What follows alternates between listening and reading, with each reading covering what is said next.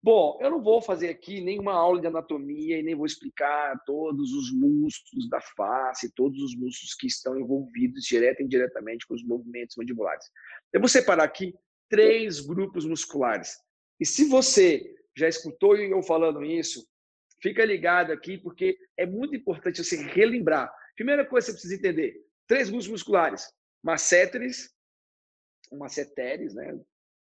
temporais e os pterigoideus. Vamos falar primeiro do músculo que eu adoro falar, que são os massetes. Esse músculo, ele tem uma característica muito ímpar. Olha, ele tem assim uma relação quase que retangular, base de origem quase do mesmo tamanho, assim, comprimento da inserção. Ele fica bem posicionado no ângulo da mandíbula. Não é por acaso, é justamente para poder ter a melhor posição de um angular de gerar força. Então, quando você pensa numa seta, ele tem uma, ele é um músculo parrudo, ele tem um objetivo único. Muita gente pensa que uma seta serve para elevar a mandíbula, e realmente ele serve para elevar a mandíbula, mas dentro de um conjunto de ações que uma seta faz, eu tenho certeza que a, me, a, a, a função mais importante dele no sistema é gerar força. É isso mesmo. Você está vendo esse caminhão aí? Tá? Olha no, aquela pessoinha lá pequenininha. Você tem que entender que o macete ele tem essa função de gerar força. Tá? E essa função de gerar força, ela é muito importante você entender o próximo músculo. Então, vamos falar do músculo aqui.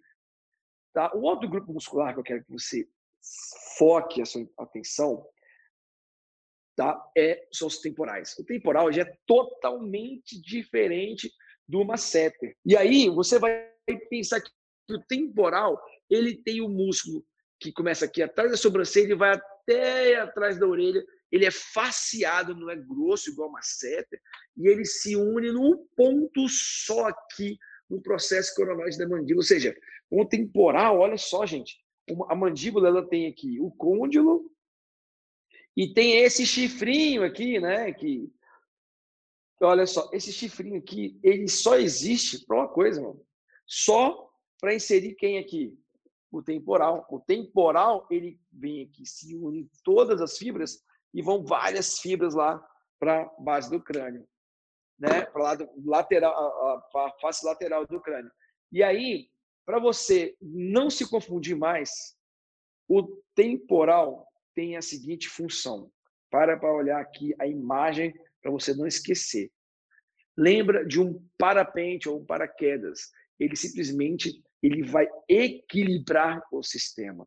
São várias fibras equilibrando a mandíbula. Então, se você for pensar em termos muscular de uma forma didática, tá, gente? Didática, para você entender, você precisa imaginar o temporal como se fosse um parapente, um paraquedas.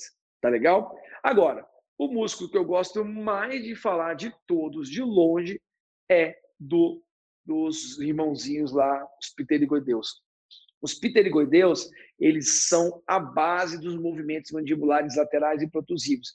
Então, se você for entender que a, a, a, a, a nossa, a nossa, os nossos pterigoideus vão fazer os movimentos laterais, isso vai ser extremamente útil. Os pterigoideus, ele, mediais laterais estão assim, ó, nesse formato. E aí o que acontece? Um grupo desses músculos leva a mandíbula para a esquerda, o outro grupo leva a mandíbula para a direita e o outro grupo leva a mandíbula para frente.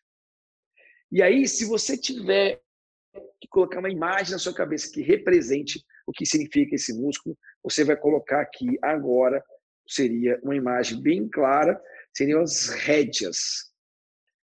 Ó, igual essa birga romana, que você vê lá quatro cavalos enfurecidos, possantes, cavalos fortes, e o rapaz com simplesmente duas rédeas consegue movimentar os cavalos para frente, para a direita e para a esquerda. Ou seja, ele, esse condutor, motorista, né, ele não precisa fazer força.